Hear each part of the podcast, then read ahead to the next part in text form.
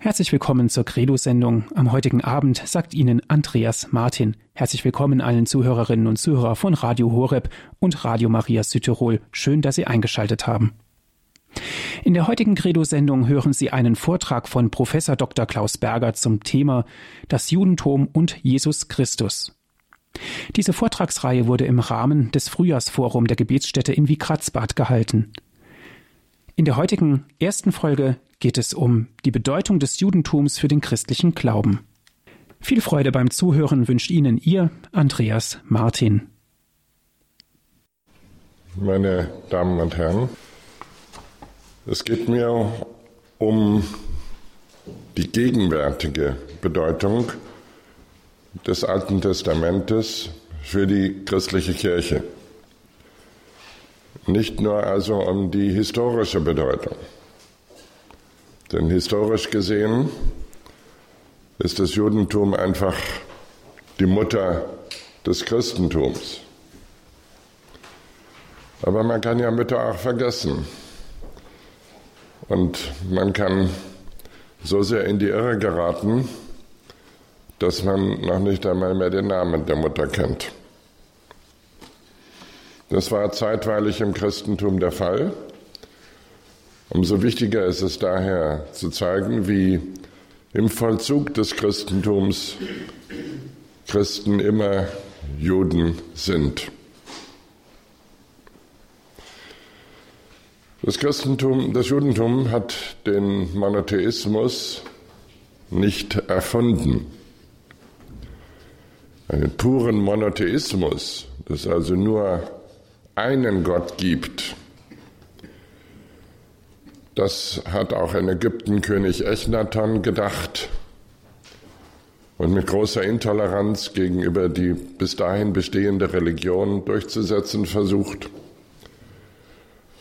Und das haben unter den Philosophen, unter den Vorsokratikern immerhin einige auch vermutet. Heis estin, einer ist es, ein Gott. Aber das Besondere am Judentum ist gar nicht die Erfindung des Monotheismus, sondern dass der eine Gott mit seinem Volk zusammengehört. Dass der eine Gott kein Single ist im Himmel, wie der Gott Echnatons sein würde, also der Sonnengott Vielmehr steht die Gemeinschaft zwischen Gott und Volk im alten Bund an der Stelle, an der sonst Götter-Ehepaare auftauchen. In den anderen Religionen sind die Götter verheiratet.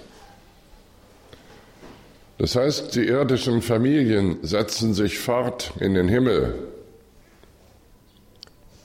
mit all den Geschichten, die dazugehören. Das können Sie in jedem illustrierten Roman nachlesen, in jeder Soap-Serie im Fernsehen genauso. Also zu einer Familiengeschichte. Da gehören dann legitime und illegitime Kinder, Ehebruch und Scheidung und ähm, dazu gehört Streit unter Verwandten. All das gibt es bei den griechischen Göttern zuhauf. Und der schon erwähnte griechische Philosoph sagt von seinen olympischen Göttern, Kleptein, Moichoyein, Kai Allelus, Apatoyein, ähm, auf Deutsch stehlen und Ehebrechen untereinander betrügen. Diese Götter des Olymp, der griechischen Religion, sind also sehr menschlich, aber nicht im Sinne der Philanthropie, sondern der menschlichen Schwächen. Und wie gesagt, die aristokratische Gesellschaft des frühen Griechenlands spiegelt sich unvermittelt wieder in der Rede von Gott und Frau. Die Frau ist dann regelmäßig eine ehemalige Fruchtbarkeitsgöttin, wie zu erwarten.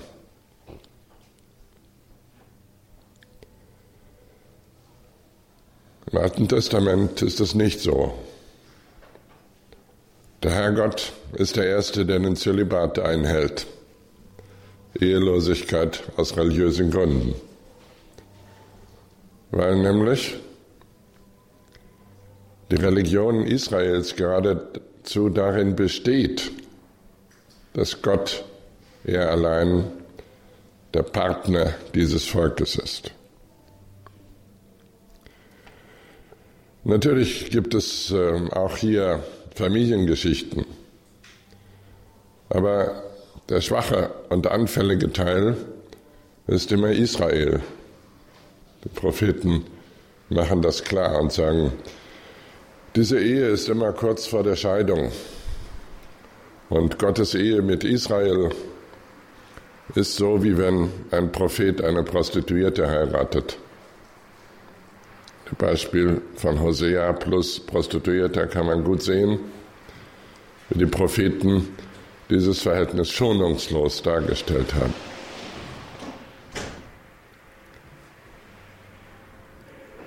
Gott und sein Volk, das ist nun schon eine lange und auch zerrüttete Ehe.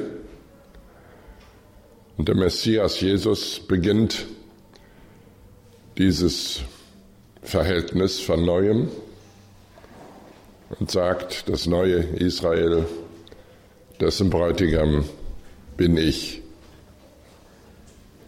Und deshalb die auffällige Störung, ich habe es gestern schon kurz erwähnt, dass Jesus nicht heiratet im Gegensatz zu dem, was häufig üblich war, dass man natürlich verheiratet war. Aber für Jesus ist das ein Ausdruck seiner absoluten Hoffnung. Die Offenbarung des Johannes hat es also richtig verstanden, indem sie gesagt hat, die Welt wartet auf die Hochzeit des Lammes. Und das Gegenbild zur Kirche der Braut des Lammes ist die Hure Babylon, nämlich Rom, eine Stadt, die es mit allen Göttern treibt und nur um Geld. Und in Apokalypse 12 die himmlische Frau von der Kunstgeschichte und der katholischen Liturgie regelmäßig auf Maria gedeutet. Auch diese steht ja für Gottes Volk und sie gebiert den Messias. Gibt ein gutes Recht, sie mit Maria zu identifizieren, aber das sollte man nicht zu schnell tun, sondern wenn man das tut, dann bedenken, eine Frau steht unter den Bedingungen Israels immer für eine Vielheit. Also Maria breit den Mantel aus, macht Schirm, macht Schirm und Schild für uns daraus. Die Schutzmantel Madonna hat also darin in diesem Bild sozusagen ihren Ursprung. Traditionell ist die Frau Verkörperung einer Vielfalt, nie der Mann. Deshalb heißt die Universität Alma Mater, nährende Mutter, jede Universität. Deshalb wird die Kirche später als Frau dargestellt, im Unterschied zu, im Gegensatz zur anderen Frau der Synagoge. Sie kennen die Figuren von den Domportalen, Ekklesia und Synagoge. Aber gerade dieses Doppel Gespann war eigentlich nicht im Sinne der Offenbarung des Johannes. Nicht das Gegenüber von Kirche und Synagoge, sondern die eine Mutter des Messias. Gott und sein Volk dargestellt an Israel als Frau, besonders also in der Verkündigung Jesu, der sich Bräutigam nennt, und in der Offenbarung des Johannes. Daher nicht Monotheismus abstrakt, sondern so kommt die Kirche ins Glaubensbekenntnis, ins Credo, Gott und sein Volk und deshalb glauben wir ja auch an die eine heilige katholische und apostolische Kirche. Die Kirche gehört ins Glaubensbekenntnis, weil Gottes Volk zu diesem Gott dazugehört. Er ist keine philosophische Abstraktion, und auch kein wild gewordener Sonnengott, der meint, er könne alles andere ausrotten. Mit dieser Rolle Gottes und der seines Volkes ist eine dauernde Anstößigkeit gegeben, ein dauerndes Problem, weil die Kloppe, die dieser Gott kriegt, immer sein Volk kriegt. Das zeigt die Geschichte des gesamten Judentums. Im Martyrium gegenüber dem Tyrannen wächst die Kirche von Anfang an hinein in die Rolle Israels. Diese Situation übernimmt sie. Und man kann es etwa im ersten Petrusbrief sehen, wie die Kirche auch übernimmt, auch die Kirche aus Heiden. Der erste Petrusbrief richtet sich ja an Heidenchristen. Wie ganz so wie Israel die Heidenchristen als Fremdlinge beschrieben werden. Und der heilige Petrus, der Verfasser des ersten Petrusbriefes, mahnt die Leute, akzeptiert eure Fremdheit in der Welt. Versucht doch nicht, das zu übertünchen. Versucht doch nicht, ganz normal zu sein, sondern bekennt euch dazu, dass ihr eine andere Heimat habt, auch wenn es weh tut. Das heißt, die Rolle übernimmt, die Rolle Israels übernimmt auch die Kirche mit ohne dass es Israel deswegen nun besser ginge.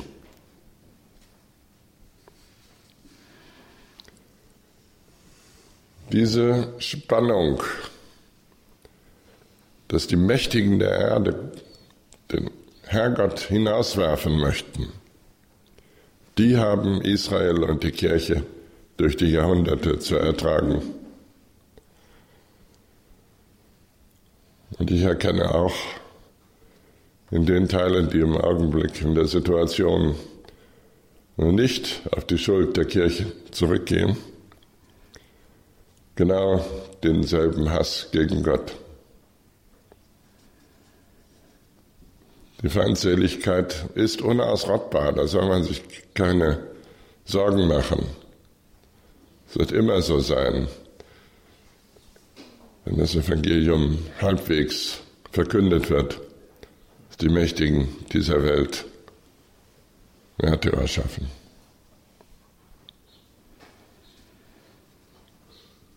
Das Erbe des Judentums in unserem Denken betrifft als zweites, würde ich sagen, den Schöpfer, und zwar als Gesetzgeber. Also die Schöpfung als eine Ordnung erkennen, die heilig ist. Die ja keine Schleichwerbung für die Grünen machen, aber die haben das mal wieder entdeckt im vorigen Jahrhundert. Katholische Theologie wusste es schon etwas länger, aber die Grünen haben es neu entdeckt. Die Schöpfung ist eine heilige Ordnung. Und wenn sie zerstört, hat direkt die Folgen zu tragen. Der Schöpfer hat eine Ordnung etabliert, die gilt. Ist also nicht nur der Macher am Anfang, der in sechs Zeitabschnitten eine hierarchische Schöpfung kreiert hat, dass übrigens die Schöpfung eine Hierarchie ist vom Unbelebten bis hinauf zum Menschen. Diesen Grundsatz haben alle Vertreter aller Evolutionstheorien übernommen. Sie haben zwar polemisch ähm, immer abgerechnet mit dem biblischen Schöpfungsglauben, aber die Substanz, dass nämlich die Schöpfung keine Hierarchie ist, haben sie unbefragt übernommen. Und da kommt ein Stück Wahrheit drin zum Ausdruck, auch in der Rolle des Menschen darin. Aber was umstritten ist, ähm, ist, inwiefern die Schöpfung Naturgesetz ist. Die katholische Lehre von Naturrecht bezieht sich darauf. Im Neuen Testament spielt es eine wichtige Rolle, wenn Jesus sagt, Ehescheidung ist gegen die Schöpfung.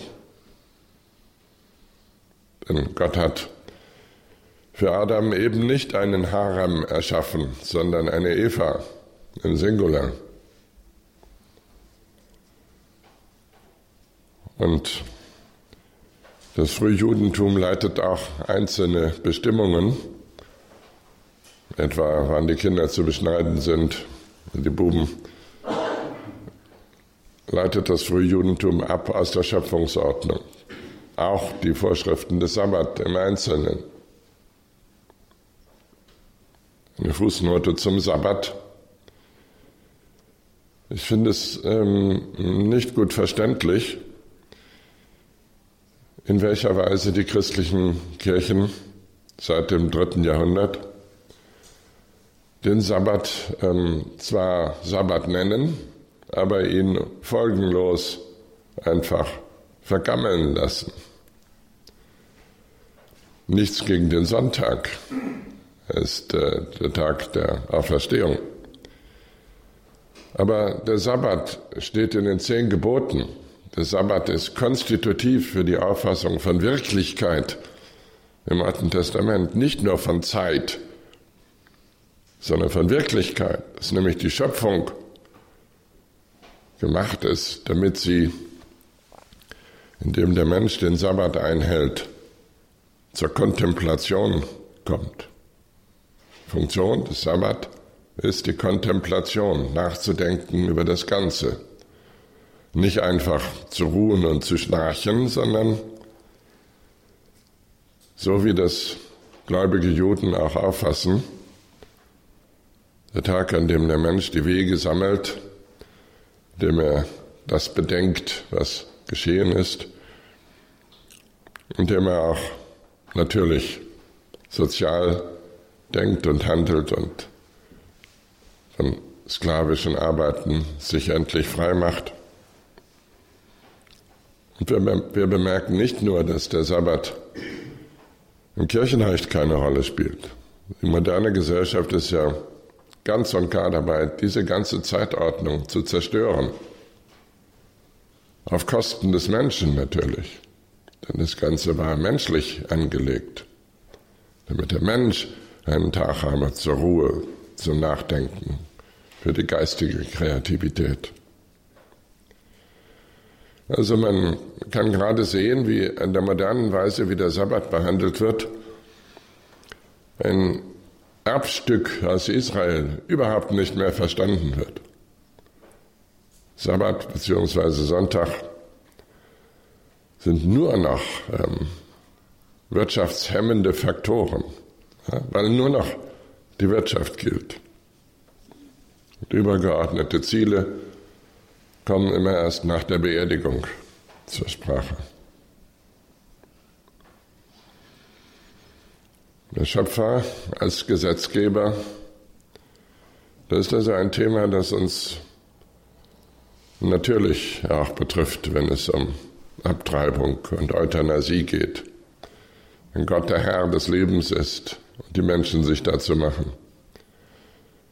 Die Abschaffung des Sabbat, genau derselbe Vorgang wie die Einführung von Euthanasie und der Mord an ungeborenen Kindern. Wenn es immer darum geht, dass der Mensch sagt, wieso Schöpfer, wieso Schöpfung, wieso Ordnung, wir bestimmen das, mein Bauch bestimmt. Dass der Eingriff in diese Ordnung in jedem einzelnen Fall schwere Folgen hat, liegt auf der Hand und ist oft auch von der Medizin dargestellt worden. Das ist ein ganz wichtiges Erbe, das andere Religionen nicht haben. Es gibt zwar dort regelmäßig Mythen über die Weltentstehung, das nennt man Kosmogenese, aber in keinem Falle ist es verbunden mit ethischer Relevanz für jetzt. Und deshalb ist das dritte Merkmal der von Israel geprägten Religion die direkte ethische Bedeutung der Religion. Ethik heißt das Handeln des Menschen, das verantwortliche moralische Handeln. Siehe zehn Gebote. siehe vor allen Dingen Liebesgebot. In den anderen Religionen rundum, also außer Judentum, Christentum und Islam, in allen anderen Religionen gibt es zwar Göttersprüche, Orakel. Wenn du die Themse überschreitest, wirst du ein großes Reich zerstören, etwa. Also Orakel, die der Gott Apollon gibt. Aber bestenfalls der Gipfel einer außerjüdischen Ethik sind die Präzepta Delphica, delphische Vorschriften, die in Delphi, aber nur dort eingemeißelt waren. Und die hießen zum Beispiel Gynaikos Archu, herrsche über deine Frau, beherrsche deine Frau. Also nicht dich selber, sondern deine Frau. Oder ähm, begrabe die Toten. Oder führe den Menschen, der nach dem Weg fragt, nicht in die Irre. Also da gibt es so acht oder zehn Grundsätze, aber mit der Identität des Gottes, der Religion, des religiösen Vollzuges hat das alles überhaupt nichts zu tun. Irgendwie hängen sie mit Apollo zusammen, das ist schon richtig, aber sie stellen nicht seinen persönlichen Willen dar sondern unter manchem anderem Nützlichen findet man in Delphi auch diese Präzepta, diese Vorschriften. Aber das war's dann auch. Die moralischen Regeln für das Leben erfährt man von den Philosophen, von den Stoikern zum Beispiel. Freund Seneca, ich sage immer Freund, weil in der Schulzeit wir schon eifrig Seneca gelesen haben, De Clementia und zum Beispiel De Providentia und die Trostreden an Menschen, die ihren Liebsten verloren hatten. Das sind wohlgemeinte philosophische Ratschläge für das Leben aus der Erfahrung von Seneca, aber bindend im Namen eines Gottes sind sie gewiss nicht. Also, dass die Abhängigkeit von einem Gott, die Abhängigkeit ohne Wenn und Aber zusammenhängt mit unserem moralischen Handeln, das ist Einsicht Israels. Und das bringt auch in Israel selbst gewaltige Spannungen, nämlich die zum Beispiel, zwischen Kult und Ethik.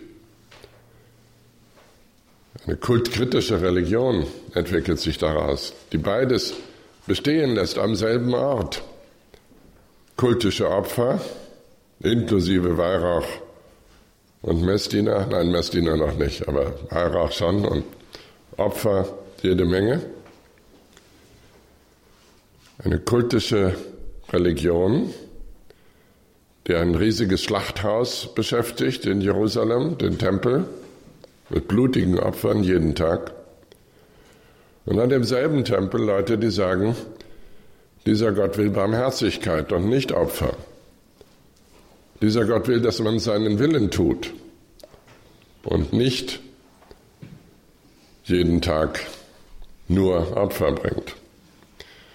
Ich sage nur und habe damit schon ausgeglichen. Die katholische Weise zu reagieren, indem man sagt, et, et, beides äh, hat seinen Sinn. Aber der Alltag sah anders aus. Der Alltag sah viel heftiger aus. Die Propheten sagen eben nicht, beides hat seinen Sinn, sondern die Propheten sagen, ihr Bandwürden, ihr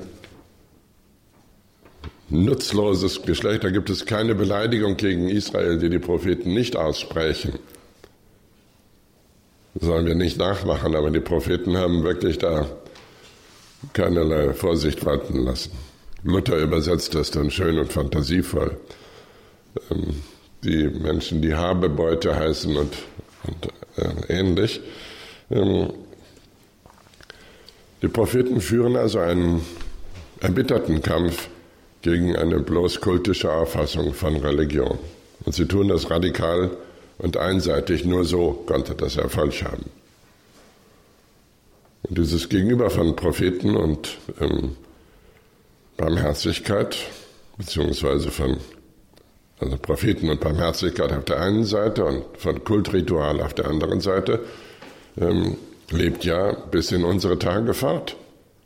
Das ist auch ein Merkmal ähm, katholischen Lebens, dass diese Spannung überhaupt da ist.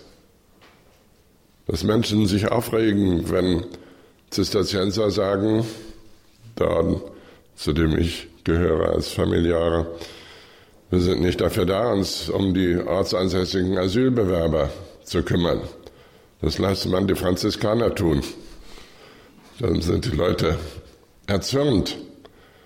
Sagen die Zisterzienser, nein, wir sind dafür da, Anbetung und Heiligkeit unmissverständlich zu praktizieren und überhaupt in dieser Gesellschaft ähm, ein Bild von Religion zu entwerfen. Sozialfürsorge gibt es auch anderswo. Da sagen die Menschen, die sich um die Asylbewerber kümmern, aber ihr könnt das doch nicht geschehen lassen, dass hier Menschen verrotten. Und dass bei uns nur ein kleiner Prozentsatz verrottet, aber in der dritten Welt die größere Hälfte. Und deshalb sind viele, gerade deutsche Missionare in der dritten Welt, zu Sozialarbeitern geworden. Haben gesagt, Evangelium und Sakramente, das zu verkündigen, sehen wir keinen Anlass mehr, solange die Leute verhungern und verdursten. Gerade viele deutsche Jesuiten in Indien äh, sind zu reinen Sozialarbeitern geworden. Die haben die Spannung aufgelöst und das ist auch wieder nicht gut.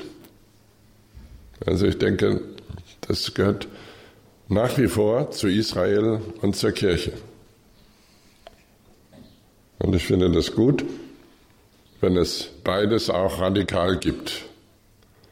Es radikal lebende Priester gibt, wie den Abbé Pierre in meiner Jugend, der unter den Brücken von Paris nächtigte, um bei den Armen zu sein. Und wenn es Leute gibt wie Trappisten, die morgens um Viertel nach drei zu dem Vigilie aufstehen.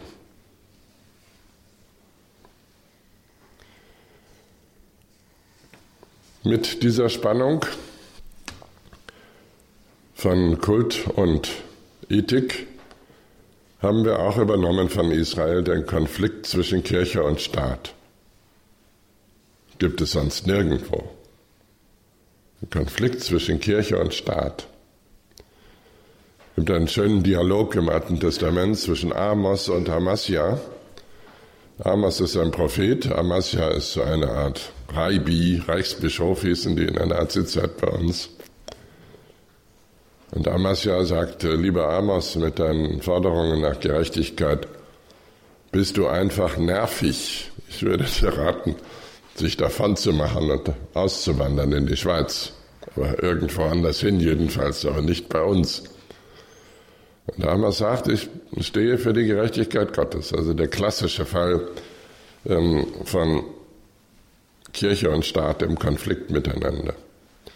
Und immer soll die Kirche mundtot gemacht werden, weil sie unbequeme Forderungen erhebt.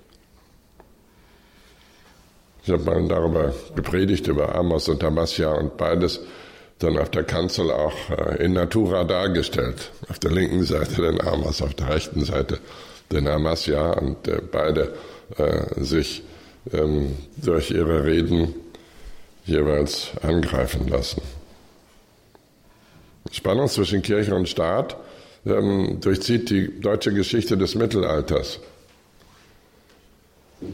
in dem nachher die Menschen zu der Einsicht kamen, dass man unter dem Krummstab doch relativ gut lebt, ähm, dass also die kircheninterne Gerichtsbarkeit, die ja im Augenblick gänzlich abgeschafft wird, dass die doch sehr viel humaner ist als die staatliche.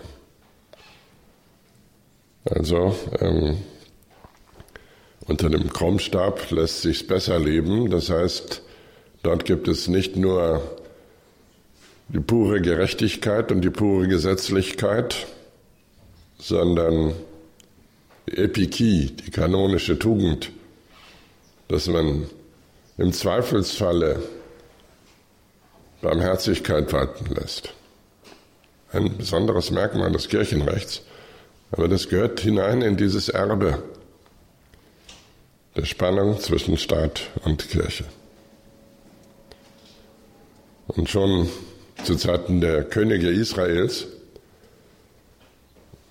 hat Israel stets gezögert, dem Herrgott zu danken für die Könige, weil sie immer wahrgenommen haben, das sind rechte Schlingel, diese Könige, und die Macht hat ihre eigene Gesetzlichkeit.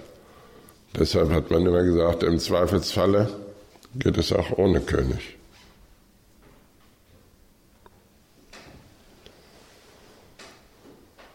Vom Alten Testament bleibend übernommen haben wir die Auffassung von Zeit. Für uns kaum noch merkbar, aber früher von elementarer Bedeutung. Also etwa die Idee des Kirchenjahres, dass jedes Jahr sich alles wiederholt, und zwar nach den Stationen der Heilsgeschichte. Die einzelnen Feste haben wir nicht übernommen vom Judentum. Chanukka liegt in der Nähe von Weihnachten als Lichterfest. Okay, da kann man sagen, da ist eine große Nähe. Aber Rosh Hashanah, Neujahrsfest, äh, ist bei den Juden irgendwann September, Oktober. Und bei uns äh, orientiert es sich an der Beschneidung Jesu Christi. Immerhin, noch immer an der Beschneidung Jesu Christi. Das war nicht selbstverständlich, wann das Jahr anfängt. Es gab den Annonciationsstil und den Zirkumzisionsstil, das Jahr zu Beginn. Der Annonciationsstil war der Jahresbeginn am 25. März, Maria Verkündigung, Menschwerdung Gottes. Ähm, das war das ältere Datum. Der 25. März ist in der Religionsgeschichte von vorchristlich von großer Bedeutung schon. Aber dann hat man im Mittelalter gesagt, nein, mit dem 1. Januar, dem Tag der Beschneidung des Herrn, ist es doch ähm, eigentlich äh, viel klarer und äh, die Liste der Monate ähm, ist äh, dann einigermaßen abgearbeitet und das ist, hängt ja auch mit der Sonne zusammen. Also machen wir den Tag in der Nähe der Wintersonnenwende zum Beginn. Aber die Idee, einen extra Tag als Neujahr zu feiern, das ist gemeinsam mit dem Judentum und daher haben wir das. Leider ist es uns abhanden gekommen, bei aller Liebe zur Mutter Gottes, die ich als Zisterzienser nun gewiss habe, aber dass man das Fest der Beschneidung des Herrn abgeschafft hat, finde ich ähm, für das Verhältnis von Judentum und Christentum nicht gut. Das war für die Christenkinder immer eine Gelegenheit nachzufragen, Mama, was ist das Beschneidung? Dann hat Mama gesagt, frag Papa, was Beschneidung ist. Und wenn das entfällt, dann verliert man auch die Erinnerung daran, dass Jesus Jude war und ist und das nicht überwunden ist.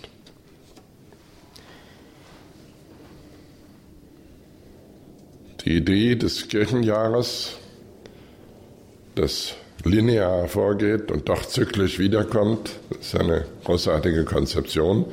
In diesem Kirchenjahr wird der Daten der Heilsgeschichte gedacht. Im Judentum haben wir das am ausgeprägtesten im Buch der Jubiläen. Es steht nicht im Alten Testament, ist aber trotzdem ziemlich lang und wichtig. Entstanden so um 250 vor Christus und ich habe drei Jahre meines Lebens damit zugebracht, das neu zu übersetzen. Aus dem Äthiopischen ist es nur auf Äthiopisch erhalten. Und äh, in diesem Buch, das also ursprünglich mal griechisch geschrieben war oder vielleicht sogar hebräisch, in Qumran hat man hebräische Fragmente gefunden. In diesem Buch werden systematisch die einzelnen Feste des Jahres mit Stationen der Heilsgeschichte in Beziehung gesetzt. Das heißt immer nach den Ereignissen, also etwa Beschneidung Isaaks, das ist der Ursprung des Festes sowieso. So wie bei uns. Zur Erfassung von der Zeit gehört nicht nur die Woche, die haben wir schon erwähnt, gehört nicht nur, dass das Zwölfer-Schema subtil unsere ganze Armbanduhren durchwaltet.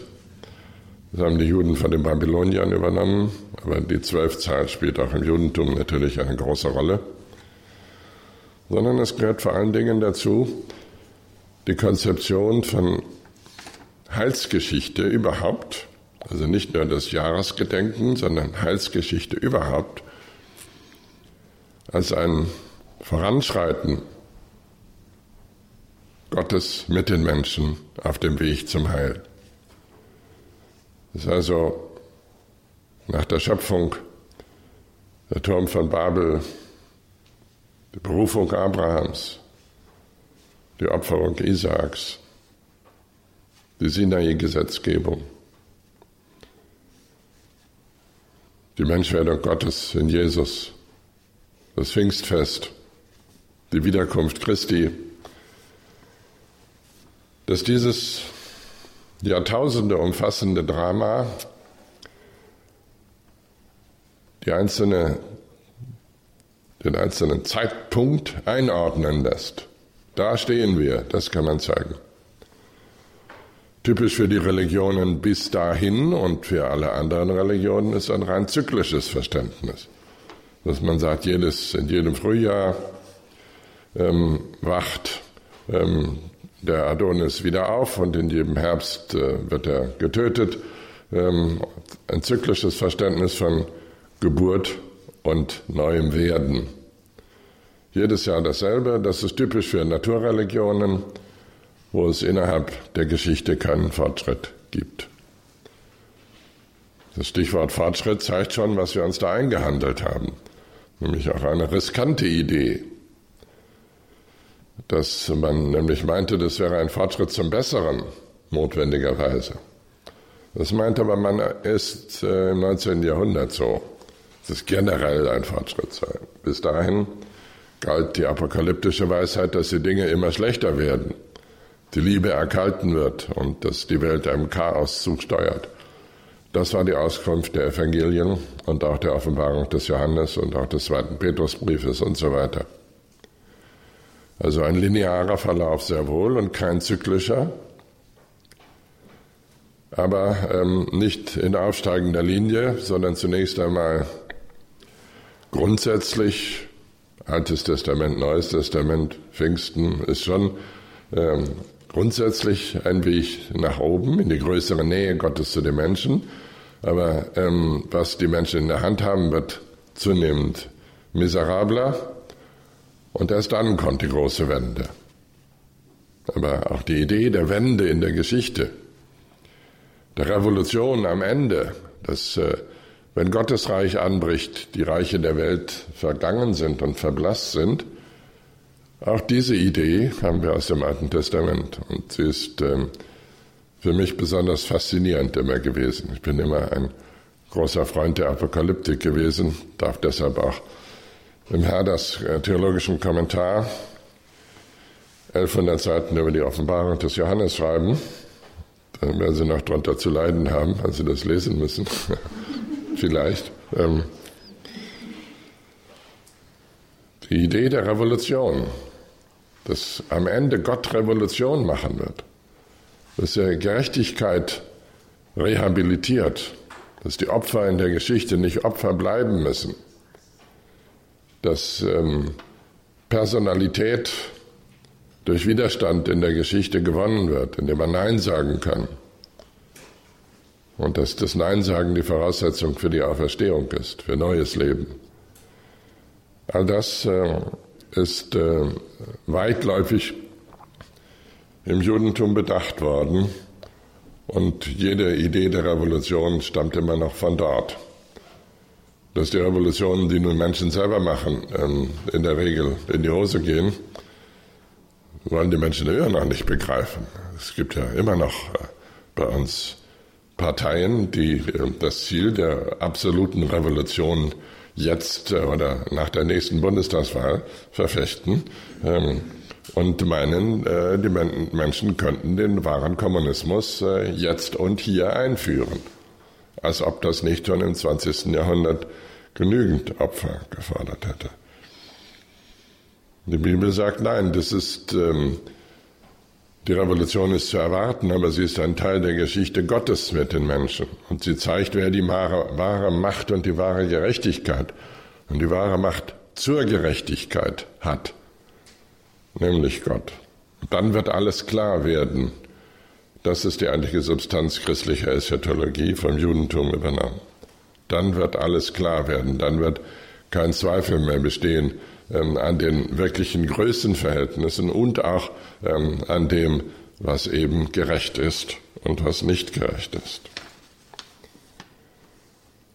Also ich finde das ähm, deshalb faszinierend, weil es ähm, ein Entwurf ist, den wir da von Israel übernehmen, der nach vorne blickt. Er sagt, wenn es nun schon so weit gekommen ist, was wird Gott daraus machen? So ist das immer in der biblischen Religion. Man fragt nicht zurück hinter Adam und Eva. Man fragt noch nicht einmal, woher kommt das Böse? Werden Sie vergeblich suchen in der Bibel. Das heißt nur immer, wir reden überhaupt vom Bösen und vom Teufel, weil Gott ihn besiegen kann. Und fragen nicht, woher kommt er? Und welcher Erzengel hat äh, mal Oscar Lafontaine gespielt und wurde deshalb gestürzt in die tiefste Tiefe. Das ist äh, eine Sache, die die Kirchenväter da herangetragen haben. Ich sage ja nicht, dass es so war, ich war nicht dabei. Ähm, aber Faktum ist nur, dass in der Bibel selber über die Entstehung des Teufels kein Wort verloren wird. Dabei würde das die Menschen doch so interessieren. Sie möchten doch gerne wissen, wer schuld war, Hauptsache nicht sie selber. Schuld abschieben auf den Teufel. Gott bietet die andere Möglichkeit an. Er sagt, schuldig seid ihr zunächst mal selber und Schuld abschieben könnt ihr auf Jesus den Gekreuzigten. Und im Übrigen hat dieser Gott nicht Adam und Eva und was da vorher passiert ist im Blick, ähm, sondern immer ähm, die Zukunft. Und deshalb heißt es über Adam und Eva im Exultat in dem österlichen Lobgesang, O Felix culpa, Quetalem tantum mero itabera redemptorem, o glückliche Schuld, die uns so einen Erlöser eingebracht hat. So am Ende eine glückliche Schuld. Schuld schon, aber mit glücklichem Ausgang, so ist Gott. Das ist eine Idee, ähm, die wir von Israel haben. Was macht Gott daraus, wenn es schon so weit gekommen ist? Und nicht alles erklären müssen. Das ist ähm, mehr die Eigenart deutscher Psychologen, dass sie eine Anamnese machen und fragen, hat ihre Großmutter gelogen oder ihre Tante gesoffen und dann kann man ja alles erklären. Ähm, die Bibel versteht unter Anamnese was ganz anderes. Dass wir der Großtaten Gottes gedenken und dass Gott auch weiterhin seiner Bundesschlüsse und Verheißungen gedenken wird.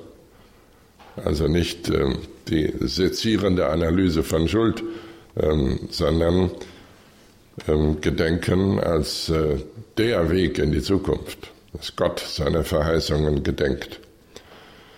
Und die schönen Hymnen im Neuen Testament, die die Kirche jeden Tag betet, das Magnificat zur Vesper, das Benediktus zu den Laudes und das Nunc Dimittis, manchmal zur Komplett. Diese Hymnen bei Lukas sind ja voll von alttestamentlichen Bildern und Anspielungen. Überall geht es um die Väter und äh, überall um das Gedenken des Bundes. Die schönste Aussage über Israel steht im Nunc Dimittis, dem Lobgesang des Simeon, wo es heißt, dass dieser Messias ähm, Licht für die Völker ist und Herrlichkeit für Israel. Herrlichkeit für Israel. Das sind die beiden Seiten dieses Lichtes, Jesus Christus. Also, was hat das Judentum dem Christentum gegeben? Paulus ähm, fasst das zusammen in Römer 9,4 und 5 hat er uns für immer ins Stammbuch geschrieben, denn noch immer gehört Römerbrief Gott sei Dank zum Examenswissen. Und in Römer 9,4 heißt es, die Israeliten, ihnen gehört die Kindschaft und die Herrlichkeit, die Bundeslüsse, die Gesetzgebung, der Gottesdienst, die Verheißungen, die Väter und vor allen Dingen Christus als Mensch. Die Herrlichkeit, die Verheißungen, der Gottesdienst, die Väter, die Verheißungen, das ist äh, alles ähm, Unverzichtbares. Porzellan der Kirche. Und man hat zwar immer wieder versucht, Römer 9,4 auszumanövrieren, das werden wir heute Nachmittag noch hören, wie man das macht, ähm, aber Paulus meint es ernst und begründet damit natürlich eine ganz spannende und ganz kontroverse Diskussion. Das ist nicht einfach, das Verhältnis von Christen, Heidenchristen und Israel. Wenn das stimmt, was in Römer 9,4 steht, die Herrlichkeit, die Gotteskindschaft gehört ihnen.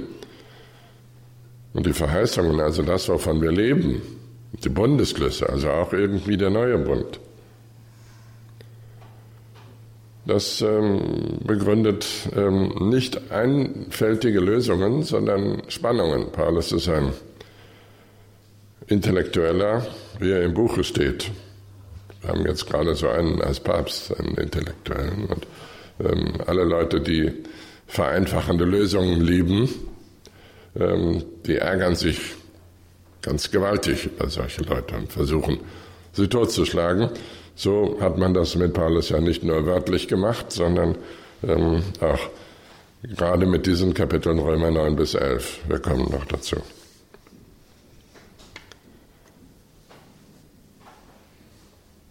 Dem Judentum verdankt gerade in diesem Zusammenhang das Christentum bis heute die Grundbegriffe von Theologie.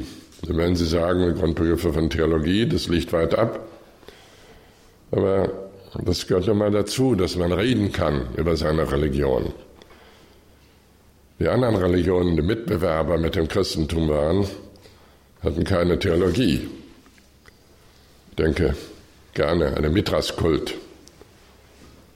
Der Mithraskult war ähm, auch in Deutschland vertreten und hautnaher Konkurrent des Christentums. Überall entlang des Limes gab es Miträen, der Festtag ähm, des Mithras war gerade gestern. Und der Georg hat ihn übernommen. Also da, wo Mithras den Stier absticht, tut es der heilige Georg mit dem Drachen. Und es gibt in Griechenland bis heute eine Kirche, an der zum Fest des heiligen Georg ein Bulle in der Kirche getrieben wird. Natürlich schon vorher betäubt mit Weihrauch oder Coca-Cola und äh, da wird dann aber in der Kirche abgestochen als äh, Wiederholung der Tat des Mithras bzw. des heiligen Georg. Georg und Mithras verschmelzen da zu einer Lichtgestalt, nicht? weil der Frühling jetzt endlich da ist ähm, und ähm, ähm der ähm, Stier, der getötet wird oder der Drache, ist natürlich äh, Symbol der Potenz. So ein Drache, der ist ja nicht zu verachten und ähm, so ein Bulle auch nicht. Und ähm, damit tötet man entweder die negative Potenz oder ähm, man macht das Positive zugänglich. Beides gehört ja zusammen.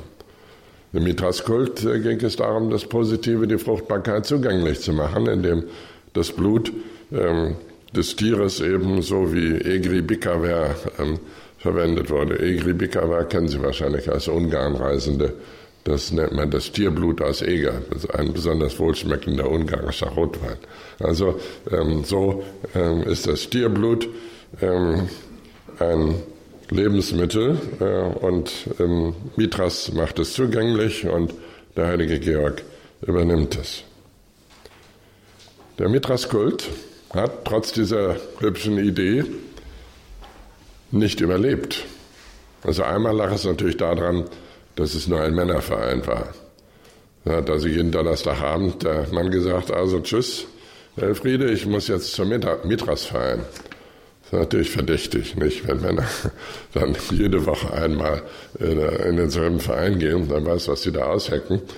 Ähm, also Frauen und Kinder waren nicht beteiligt und das war natürlich ein Grund, weshalb der Mitras-Kult ausgestorben ist. Und was wir von Antheologie da, vom Mitras-Kult haben, ähm, finden wir in äh, römischen Kirchen, die zum Teil an die Stelle von Miträen getreten sind. Santa Prisca in Rom ähm, mit äh, Inschriften, Graffiti. Da steht Renas Zimur, wir werden neu geboren durch ähm, Mithras. Ist aber auch alles, was wir an Theologie haben. So ein paar Stichworte. Das Christentum hat überleben können, weil es Theologie mit Philosophie verbunden hat. Eine gedankliche Bewältigung kann man nicht sagen, aber Annäherung an das Geheimnis und äh, eben eine ähm, ständige Besinnung darüber, was das in der Gegenwart wohl ausrichtet. Und das ist ein Merkmal ähm, von Judentum und Christentum. Im Judentum, im Alten Testament, vor allem die Propheten, vor allem Jesaja, Jeremia, Ezechiel, also die großen Propheten. Ich finde ähm, den Propheten Jesaja selber so faszinierend, dass also da eigentlich nichts drüber geht. Die denken nach über Gnade und Befreiung, über Sünde und Glaube, über Gerechtigkeit und Auserwählung über Gebote, Verstockung und eben das erwählte Volk. Dass daraus dann Theologie entsteht, ist zunächst mal nicht langweilig, sondern faszinierend für Menschen, die einfach den Zusammenhang begreifen wollen. Wenn Religion einen Zusammenhang geben soll im Leben, ganz praktisch, dann muss sie auch einen Zusammenhang in sich bilden. Man kann es auch übertreiben, das tun dann Theologieprofessoren. Ähm, die sind dann ähm, lebenslänglich äh, damit beschäftigt, immer neue Verstrickungen vorzunehmen mit sich selber und dann kommen noch Hegel und Marx dazu und ich meine jetzt nicht den bekannten Erzbischof, sondern seinen Namensvetter. Ähm, die theologischen Grundbegriffe dienen also dazu, einen Zusammenhang darzustellen, ein Menschenbild, ein Bild der Gesellschaft, ein Bild der Kirche und auch ein paar Grundpfeiler in Gottes Zuwendung zu den Menschen zu entdecken. Das überlässt man also nicht den Hymnen. Die Hymnen wären die Alternative. Hymnen sind nur selten theologisch, wenn sie etwa an das Gloria in Excelsis Deo denken. Ich finde es ganz schade, dass das Gloria fast nie mehr vorkommt. Es steht immer, Pfarrer kann es weglassen. Ich äh, versuche, wo immer ich einen Pfarrer erreiche, ihm äh, zuzureden, dass er doch bitte das Gloria nicht weglassen soll, weil es so schön ein reiner Lobpreis ist. Das ist nicht Theologie. Ich kriege dann immer die Gegenfrage, ja, aber das ist doch theologisch nicht anspruchsvoll. Sage ich, es muss ja nicht alles äh, so wie ähm, in Römer 8 bei Paulus sein, sondern äh, Lobpreis ist Lobpreis und äh, das ähm, sollte man in Gestalt des Gloria anerkennen. Quoniam tu solus sanctus, tu solus dominus, tu solus altissimus, Jesu Christus. Ähm, das äh, diese Weise ähm, Gott die Ehre zu geben, nennt man Hymnen und sie ist in den alttestamentlichen Psalmen geboren worden und von daher übernommen worden. Über die Bedeutung des Psalmengottesdienstes habe ich gestern schon was gesagt, die noch nicht dabei waren, ähm, müssen es trotzdem noch mal hören, ganz kurz, dass also das Stundengebet der Kirche ähm, den synagogalen Gottesdienst, den Wortgottesdienst aufnimmt, und zwar zu 100 Prozent ja, und äh, fortführt bis heute. Und das ist also immer ähm, neben dem eucharistischen Gottesdienst den Wortgottesdienst der Psalmen gegeben hat. Und es ist wichtig, dass dieses beides da ist. Das eine, was mit Israel 100% gemeinsam ist, und das andere, was über Israel hinausgeht. Die Eucharistie. Bei den Dingen, die über Israel hinausgehen, werden wir dann in der nächsten Stunde einsetzen. Ich schließe hier mal und fasse ganz schlicht zusammen, was wir gemerkt haben. In Römer 9.4 steht alles zusammen, was von bleibender Bedeutung ist. Es geht nicht um theologische Ideen dabei, sondern um Pfeiler in der Geschichte und damit auch um Erwählung, die Dimension der Erwählung bedeutet ja zugleich auch immer Widerspruch und Opfer. Es gibt die schöne Rabbinergeschichte, wo einer zum Herrgott bittet und sagt, lieber Gott, lass uns doch bitte etwas weniger erwählt sein und dafür bitte auch etwas weniger leiden. Das, äh, wir können sich vorstellen, was der Herrgott gesagt hat, äh, dass es hier äh, keinen Fortschritt in der Theologie geben kann.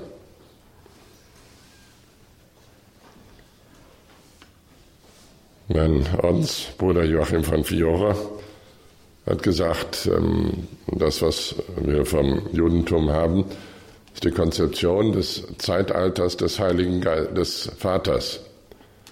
Der alte Bund von der Schöpfung bis zu Jesus ist das Zeitalter des Vaters. Und dann kommt das Zeitalter des Sohnes, von Jesus ähm, bis zu Joachim. Und dann kommt das Zeitalter des Heiligen Geistes, das Dritte Reich, von Joachim bis ad ultimum.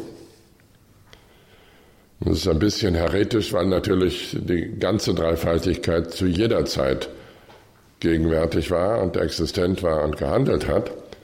Aber trotzdem gibt es eindeutig Dominierendes. Und da hat Joachim recht. Ein Zeitalter des Vaters und des Sohnes und dann des Heiligen Geistes. Den letzten Artikel über Joachim von Fiore im Lexikon für Theologie und Kirche hat übrigens ein deutscher Theologe namens Josef Ratzinger geschrieben. Der entlastet dort Joachim von allen Vorwürfen, er wäre heretisch oder äh, antikirchlich. Äh, Josef Ratzinger sagt dort, dass äh, Joachim äh, gut biblisch die Anliegen der Heiligen Schrift äh, der Kirche gegenüber in Geltung setze. Geschichtstheologie hier übernommen als Weg des Denkens, aber trinitarisch weiterentwickelt. So wird das dann mit dem Rest auch sein. Vielen Dank fürs Zuhören.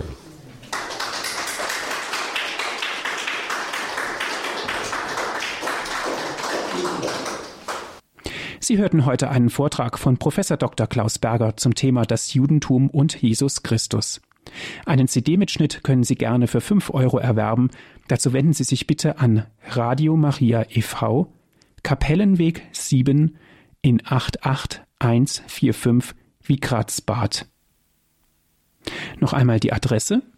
Radio Maria e.V., Kapellenweg 7 in 88145 Wikratzbad. Die Telefonnummer ist 07302 4085.